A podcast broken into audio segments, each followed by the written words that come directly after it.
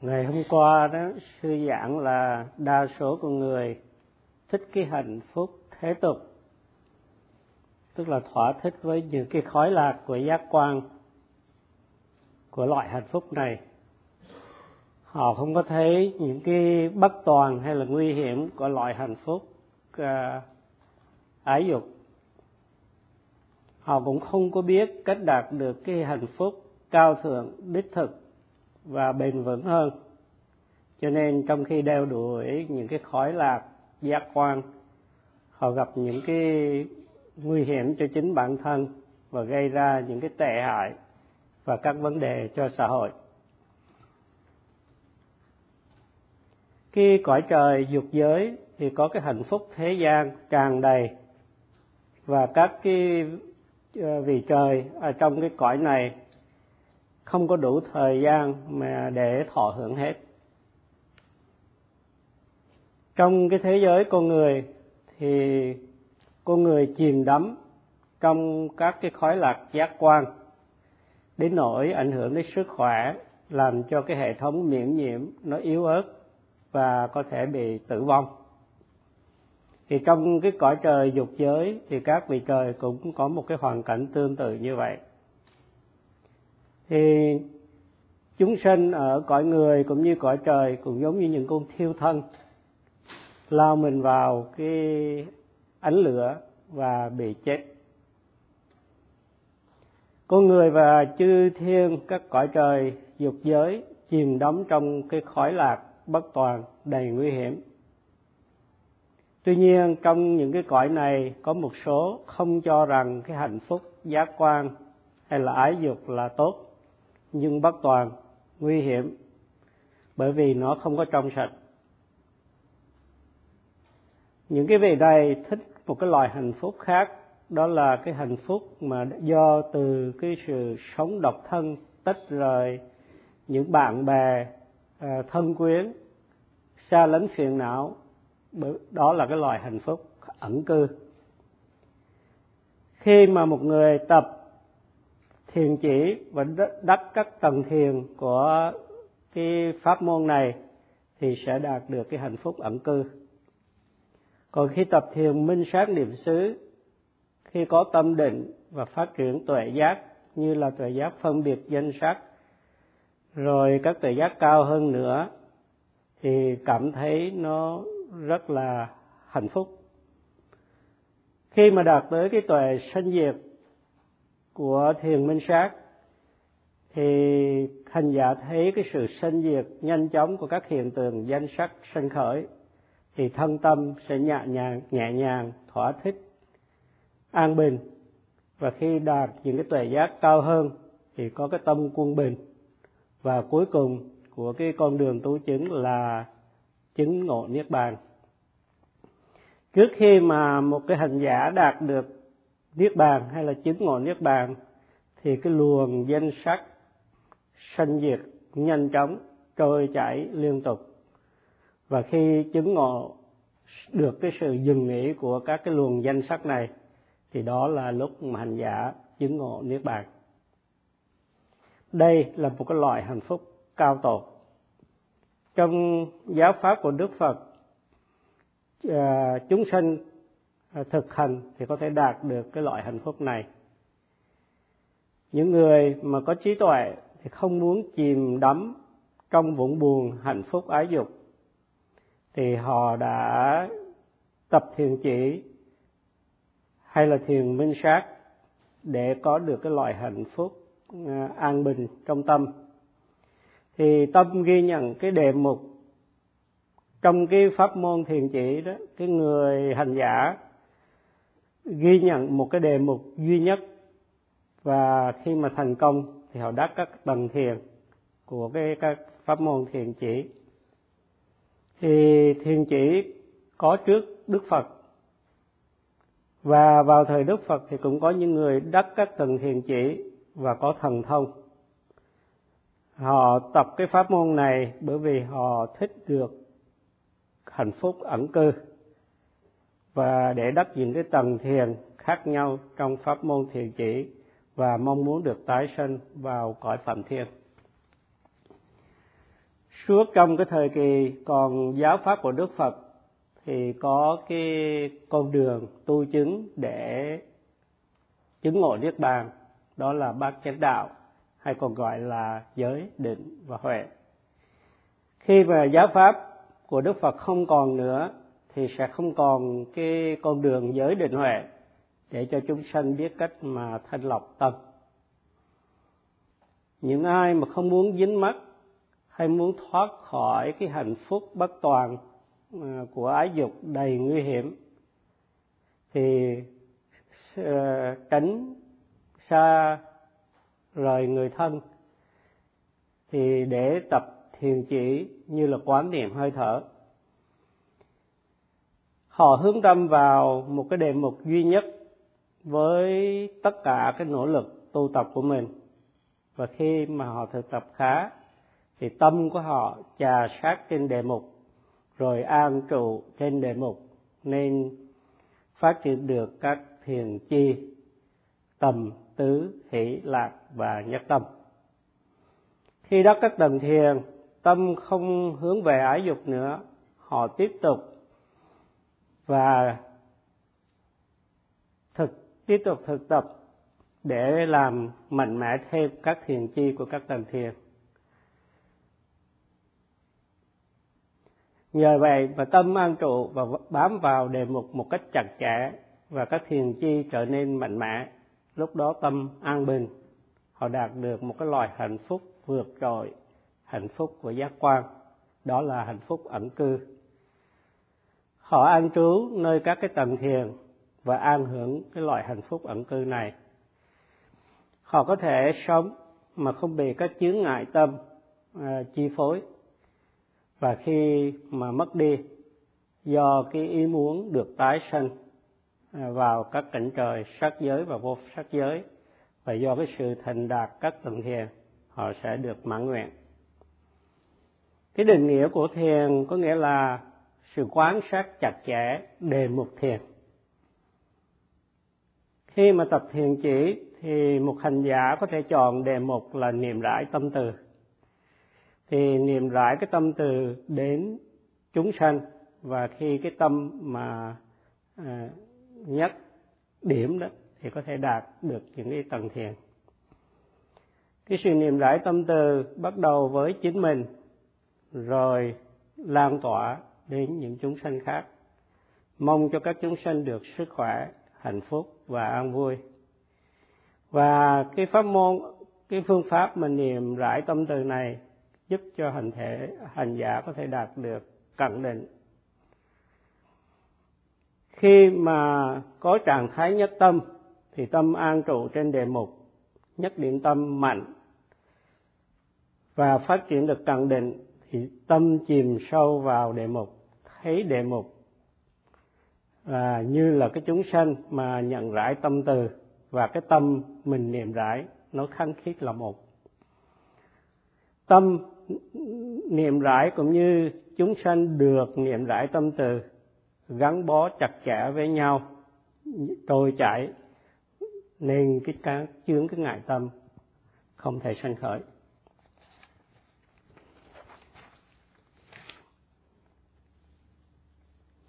Khi mà tâm có trạng thái nhất điểm thì những cái khói lạc giác quan không có làm dao động tâm được. Cho nên tâm rất là an bình. Một cái tâm mà không được an bình thì nó rất là như là ờ, nung nóng. Mà khi có nhất điểm tâm thì tâm sẽ không bị à, à, hâm nóng nhưng mà rất là tươi mát và an bình. Thì trong một phút thì có 60 giây tâm an bình một giờ thì có 3.600 giây tâm được an bình định tĩnh êm mát. Những chướng ngại tâm không có cơ hội sanh khởi và nhờ có trạng thái, vì có trạng thái nhất điểm tâm chế ngự các cái chướng ngại tâm hay là phiền não. Khi mà có tâm nhất điểm trên cái đề mục thì chướng ngại tâm không có sanh khởi cái chướng ngại mà tâm như ái dục thì nó nung nóng cái tâm. Cũng giống như khi mà lửa cháy một khu rừng, thì người ta thấy một số nơi trong khu rừng cần được bảo vệ. Thì những người lính cứu hỏa lựa một cái cái một cái khoảng rừng để đốt trước. Để khi mà lửa rừng cháy đến đó thì không còn chỗ để cháy được, cho nên những phần còn lại được bảo vệ thì tương tự như vậy, khi mà có nhất tâm, thì nó ngăn ngừa ái dục, không cho à, nung nóng tâm được vì không còn cơ hội nữa. Như vậy thì có hai cái khía cạnh ở đây. Thứ nhất là nhất tâm trên cái đề mục và thứ hai là không cho ái dục sinh khởi. Như vậy cái trạng thái nhất tâm nó ngăn ngừa không cho cái trạng thái phiền não là ái dục sanh khởi trong tâm. Một cái ví dụ là khi mà cái bệnh truyền nhiễm nó xảy ra tại một cái nơi nào đó thì cần phải được ngăn ngừa, thì người ta sẽ chích ngừa. Khi thực tập thiền, niệm đại tâm từ, thì tâm an trụ trên đề mục ờ, làm sanh khởi trạng thái nhất tâm thì cái trạng thái nhất tâm này của tâm không cho ngăn, không cho ái dục sinh khởi. Như vậy, nhất tâm thì giúp như ngăn ngừa ái dục. Nhất tâm liên tục thì làm tâm mát mẻ, xa rời phiền não. Một giờ mà được trạng thái nhất tâm thì có ba ngàn sáu trăm giây được tâm được an lạc. Còn có nhiều giờ hơn thì cái sự an lạc sẽ gấp bội để giữ tâm an trụ trên đề mục thì cần có cái trạng thái tâm như là hạnh phúc sung sướng hay gọi là lạc. Thì khi mà trạng thái tâm có trạng thái lạc hay là hạnh phúc sung sướng thì tâm sẽ không còn bị à, sao động hay là trạo cử hoặc là hối tiếc hay hối tiếc. Như vậy lạc nó ngăn ngừa không cho các trạng thái tâm trào cử hối tiếc sân khởi. À, có cái câu, câu nói là ai mà có lạc tức là có hạnh phúc thì sẽ có nhất tâm. Như vậy có nghĩa là lạc là cái điều kiện cần thiết để phát triển cái sự nhất tâm. Khi mà có lạc khi tâm mà có trạng thái an lạc đó thì tâm không còn bị sao động hay là trào cử hoặc là hối tiếc. Một phút à một giờ mà tâm có trạng thái an lạc thì có ba ngàn sáu trăm giây à, tâm mình được hạnh phúc. Còn mình có nhiều ngày hạnh phúc thì mình có rất nhiều an lạc và trào cử hối tiếc không thể nào sanh khởi. Khi mà thiền sinh có trạng thái an lạc, cái trạng thái nhất điểm tâm mạnh, thì để có được trạng thái nhất điểm tâm mạnh thì cần có cái sự an lạc. Và muốn có sự an lạc thì thiền sinh cần có cái tâm mà vui vẻ, hoan hỷ. Thì khi mà tâm có trạng thái hỷ thì tâm không còn sân hận. Cái sự sân hận nó hủy hoại cái tâm của chúng sanh, thì cái trạng thái tâm hỷ nó đối nghịch với sân hận, ngăn cản không cho sân hận sanh khởi, chi phối tâm. Thì một giờ mà tâm có trạng thái hỷ, thì có ba ngàn sáu trăm giây tâm thoát khỏi cái trạng thái sân hận. Càng nhiều giờ thì cái sự mà à, hoan hỷ của tâm thì càng nhiều và càng vắng bóng sân hận lâu. Do đó sân hận được hỷ thay thế. Khi mà thiền sinh uh, à, thiền sinh phát triển cái trạng thái hỷ có nghĩa là thiền sinh đã thực tập khá mà muốn để thực tập cho khá phát triển được các trạng thái tâm hỷ rồi lạc và nhất tâm thì cái tâm của thiền sinh cần phải trà sát trên cái đề mục bám sát cái đề mục. Thì một cái ví dụ là khi mà một mình chơi bắn bi nếu mình bắn trúng được cái hòn bi hay là cái mục tiêu thì mình rất là vui có nghĩa là tâm mình hoan hỷ. Thì khi có trạng thái mà nhất tâm à, mình phát sinh hỷ thì muốn mà để mà phát triển hỷ đó, thì phải thực tập khá tâm cần trà sát trên cái đề mục. Khi mà quý vị, khi hành giả tập niệm rải tâm từ, thì tâm trà sát đề mục có nghĩa là cái tâm mà niệm rải tâm từ, ôm cái đối tượng được niệm rải tâm từ một cách khăng khít. Khi tâm mà trà sát trên đề mục, thì tâm sẽ không còn hoài nghi bởi vì khi có sự trà sát, thì cái thiền hành giả sẽ thấy cái đề mục một cách chắc chắn, nên không có còn hoài nghi nữa. Chẳng hạn như khi quý vị tập thiền minh sáng niệm xứ, tâm ghi nhận nhận, bám sát cái chuyển động phòng sạch của bụng, thì chắc chắn là quý vị sẽ kinh nghiệm những đặc tính riêng của đề mục như căng, cứng, chuyển động, nên không còn hoài nghi nữa nếu mà thiền sinh mà không có thực tập như vậy, mà chỉ ghi nhận một cách hời hợt, bề mặt, thì tâm vẫn còn hoài nghi. Và cái sự trà sát tâm trên đề mục là cái tâm, cái ờ, cái ờ, tâm sở tứ. Như vậy, hoài nghi được tứ thay thế, thiền sinh gia tăng khả năng trà sát thì sẽ phát triển chi thiền tứ này.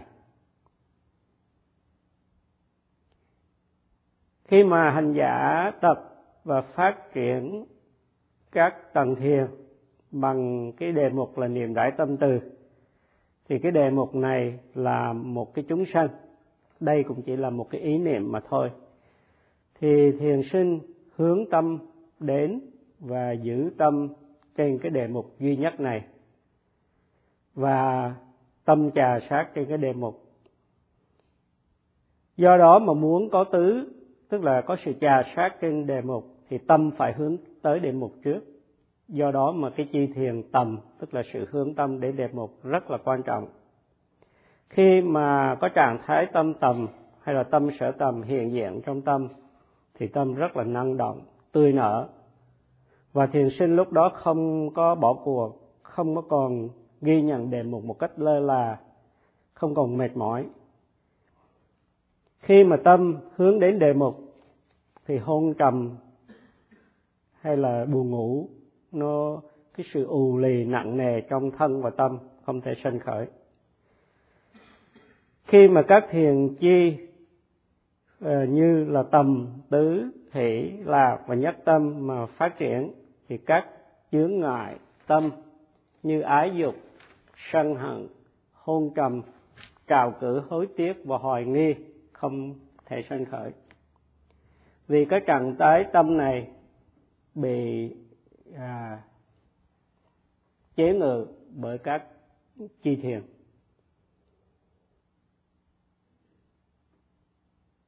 Do đó mà từng cái chi thiền một sẽ loại trừ hay là chế ngự được các trạng thái chướng ngại, ngại tâm tương đương. Khi mà tâm không có các chướng ngại thì tâm sẽ trở nên mát mẻ và an bình. Khi mà các chi thiền tầm tứ, hỷ, lạc và nhất tâm trở nên mạnh, thì sẽ không có cái khói lạc giác quan sanh khởi. Và cái trạng thái mà khói lạc giác quan này cũng so tựa như là cái phân hôi vậy đó. Và khi một người mà không có ái dục hay là các chướng ngại tâm thì cái vị này đạt được cái loại hạnh phúc, gọi là hạnh phúc ẩn cư với các chi thiền. Cái loại hạnh phúc này vượt trội hơn hạnh phúc thế gian và thiền sinh không còn mong cái loại hạnh phúc thấp kém này nữa. Hành giả sẽ, lúc đó sẽ có sự hổ thẹn và ghê sợ mỗi khi nghĩ đến cái loại hạnh phúc thấp kém này. Để có cái hạnh phúc vượt trội. Tức là hạnh phúc ẩn cư thì cần hy sinh cái hạnh phúc thấp kém, tức là khói lạc thế gian. Thiền sinh nỗ lực thực tập để làm sanh khởi và phát triển các thiền chi của các tầng thiền. Một cái ví dụ là nếu mà thực phẩm để ngoài thì dễ hư vì cái khí hậu nóng. Nhưng nếu để tủ lạnh thì cái thực phẩm sẽ được à, kéo dài lâu hơn. Còn nếu để cái trong cái tủ mà đông lạnh dưới không độ thì thực phẩm sẽ được gìn giữ một thời gian rất là lâu. Thì cái sức mát lạnh tỏa ra từ cái tủ lạnh thì có thể loại trừ đi cái sức nóng làm hư thực phẩm. Thì khi mà thân đạt được những cái hạnh phúc ẩn cư ở cõi người hay là ở cõi trời, thì không còn ham muốn những cái hạnh phúc mà thấp kém nữa. Cho nên cái những cái người, những hành giả rất là ham thích tập thiền và cái ý muốn mà tái sanh thành phạm thiên sẽ được hoàn thành nhờ đắc các tầng thiền, sau khi mà mình à, mãn phần ở cái kiếp hiện tại. Do đó mà cái sự tái sinh thành phạm thiên là kết quả của nỗ lực hành thiền chỉ và đắc các tầng thiền của cái pháp môn thiền này. Khi mà tập thiền chỉ đó hay là thiền vắng lặng thì tâm an trụ trên đề mục và trở thành nhất điểm tâm. Thì khi có trạng thái tâm nhất điểm thì hạnh phúc an bình hay là hạnh phúc ẩn cư sẽ sanh khởi. Lúc đó tâm không hướng về ái dục nữa hay là nên các chướng ngại tâm không có mặt. Cái sự giữ giới nó trở nên dễ dàng và tâm trong sạch hơn vì không còn chướng ngại và tâm trở nên an bình, hạnh phúc. Cho nên các cái vị phạm thiên thì họ an hưởng được cái hạnh phúc ẩn cư, an bình còn khi mà thiền sinh tập thiền minh sát niệm xứ, thì các chướng ngại tâm cũng được chế ngự và thiền sinh cũng an hưởng được một cái loại hạnh phúc ẩn cư tương tự. Còn nếu mà một cái hành giả tập thiền chỉ và đắc các tầng thiền, rồi không có tập nữa, thì qua thời gian, cái cái cái cái sức mạnh của các tầng thiền nó giảm đi và khi mà nó yếu ớt thì tâm hành giả sẽ bị các chướng ngại tâm trở lại chi phối. Thì sư cho một ví dụ là so sánh với cái cái phương pháp mà dùng cái nhiệt độ kém để giữ cho các tế bào nó được à, mát mẻ và yên tĩnh thì nó sẽ không bị hư. Và ngày mai thì sư sẽ tiếp tục trong cái ví dụ này và trong cái bài pháp thoại của ngày mai. Sẽ chấm dứt bài pháp ở đây.